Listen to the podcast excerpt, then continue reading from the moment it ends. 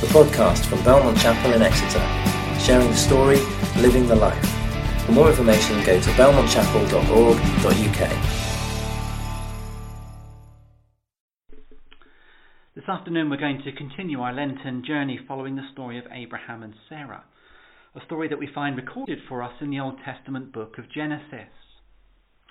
In one sense, I don't think it's that easy for us to see how following the story of Abraham will lead us directly to focus our attention upon Jesus and the events of Easter. And yet, there is one story that very directly links and connects the two stories. Because both lead towards a quite shocking narrative that describes the intended sacrifice of a son.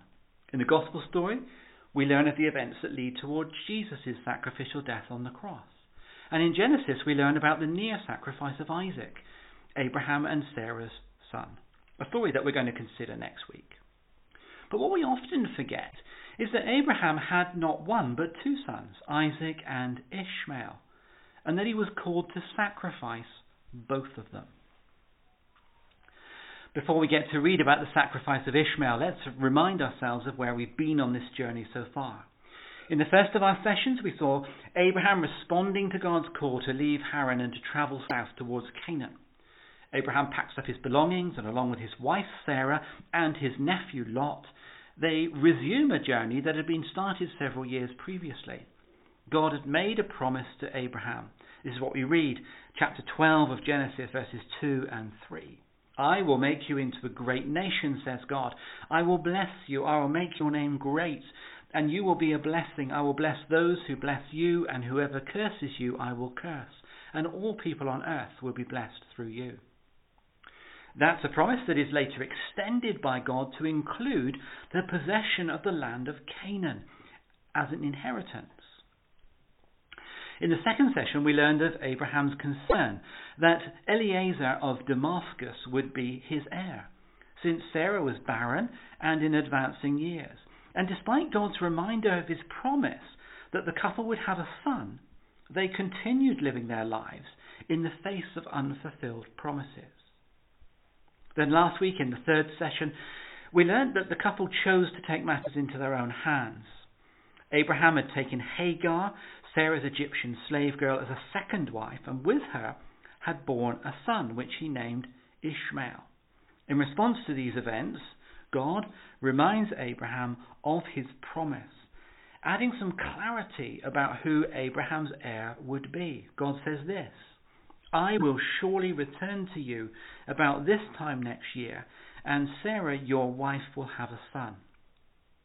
Now, as we're about to read, after false starts, after faltering faith and the incredulity which God's promise has provoked over many, many years, the long awaited event takes place. God provides Abraham and Sarah with a son. If you want to read the story, uh, you need to turn in your Bibles to Genesis chapter 21 and read from the first verse, verse 1, uh, to verse 21.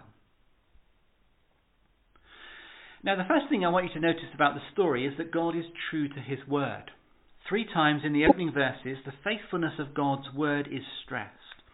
Just listen to what it says. Now, the Lord was gracious to Sarah as he had said, and the Lord did for Sarah what he had promised. Sarah became pregnant and bore a son to Abraham in his old age, at the very time God had promised him. So the writer leaves us in no doubt that God has not only been true to his word, but that he has also acted in line with his will. The birth of Isaac is a direct result of God's grace. And it's important that we understand the delay that Abraham and Sarah experienced it wasn't about preparing them to be good enough. It wasn't about whether or not they were worthy enough to receive the fulfillment of the promise. Isaac was simply a gift of God's grace. So, however strong or otherwise our faith may be, it is never the basis on which God works in our lives. Grace precedes faith. That is true of our personal salvation. The saving faith in Jesus, which God grants as a free gift, is itself an evidence of God's grace. So when Isaac was born, it was in God's time. More faith isn't something that we need to have in order for us to see God at work in our lives and in the lives of others. We are called simply to take God at His word and trust Him to work out the time scale. We are called to trust whilst we wait. But this new arrival into the close knit family unit provides not only joy and laughter, but also jealousy and rivalry. Look again at the verses, if you were, uh, from verse 8 to 10. The child grew, was weaned, and on the day that Isaac was weaned, Abraham held a great feast. But Sarah saw that the son who Hagar the Egyptian had borne to Abraham was mocking. And she said to Abraham, Get rid of that slave woman and her son, for that slave woman's son will never share in the inheritance with my son Isaac. And so there's a problem. And the problem isn't really hard for us to imagine. We may have experienced similar situations where favoritism and rivalry have resulted in familial dispute. Ishmael, who is by this time, of course, a teenager, he's the son of a slave, now finds himself displaced by Isaac, who is now the center of attention. No longer has Ishmael any hope of being Abraham's heir. His hopes, his aspirations, have been dashed. And Sarah, who has endured Ishmael's presence along with his mother Hagar for many, many years, now seizes the opportunity with both hands. She insists that Abraham get rid of that slave woman, verse 10. Abraham, quite rightly, is distressed. After all, he has all of the natural ties of love and affection a father has for his son. And in his distress, God speaks to Abraham again he reminds him of the promises that he had already made in chapter 12. That not only would God make you into a great nation, but that also all people on earth will be blessed through you. So, in a sense, this was the working out of something that God had already revealed to Abraham. God demonstrates his faithfulness by reminding Abraham of the promise he made and applying it to the problem that presents itself.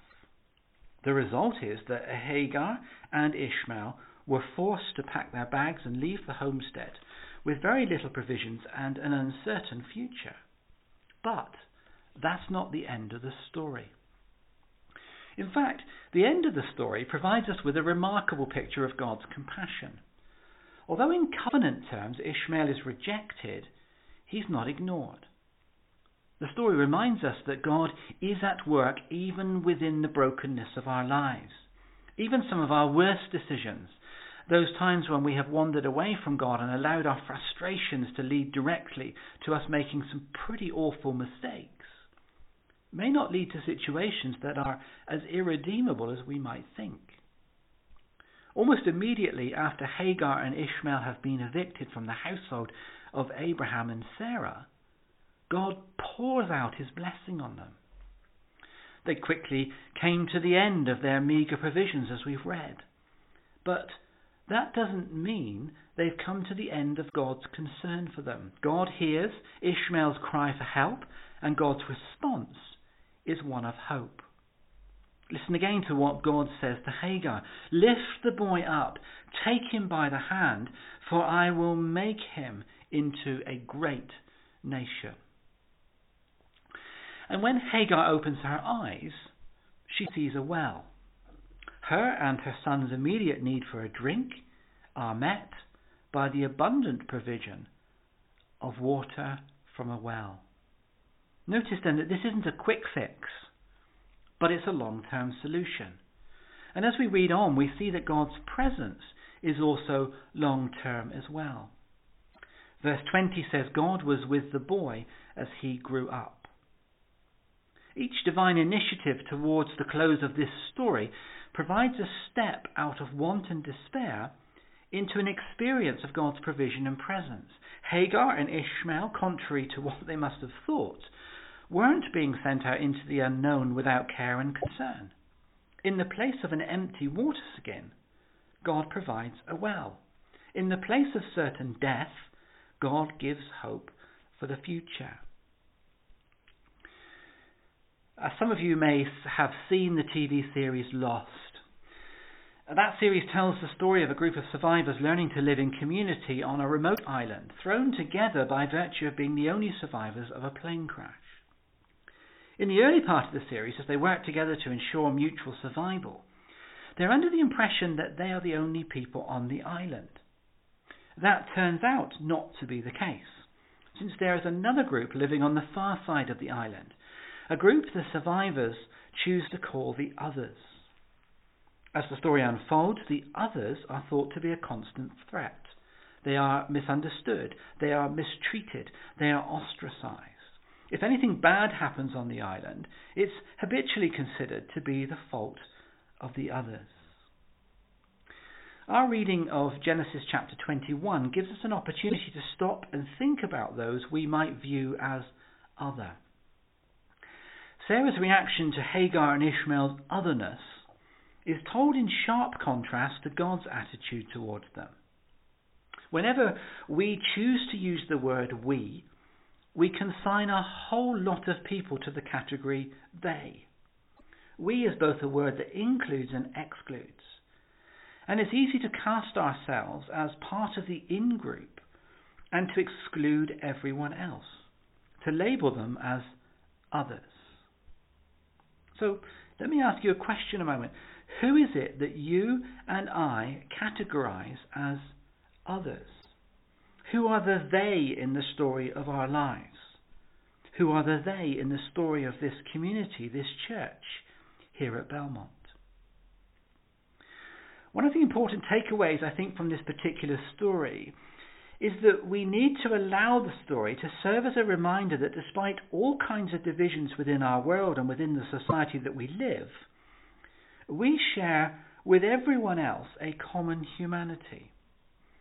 This is a story about family in its broadest terms. It's a story about God's universal family. It's almost inevitable, isn't it, that there will be tensions of one kind or another within uh, every family unit. Arguments and disagreements, hurts and jealousies, all that lead to the othering of certain members of the family. The language becomes confrontational between them and us. We become more exclusive and less inclusive. We take sides and erect barriers. We apply labels and create division. In societal terms, we see instances of othering all around us. Whether as the result of ethnic heritage or social standing or sexual preference.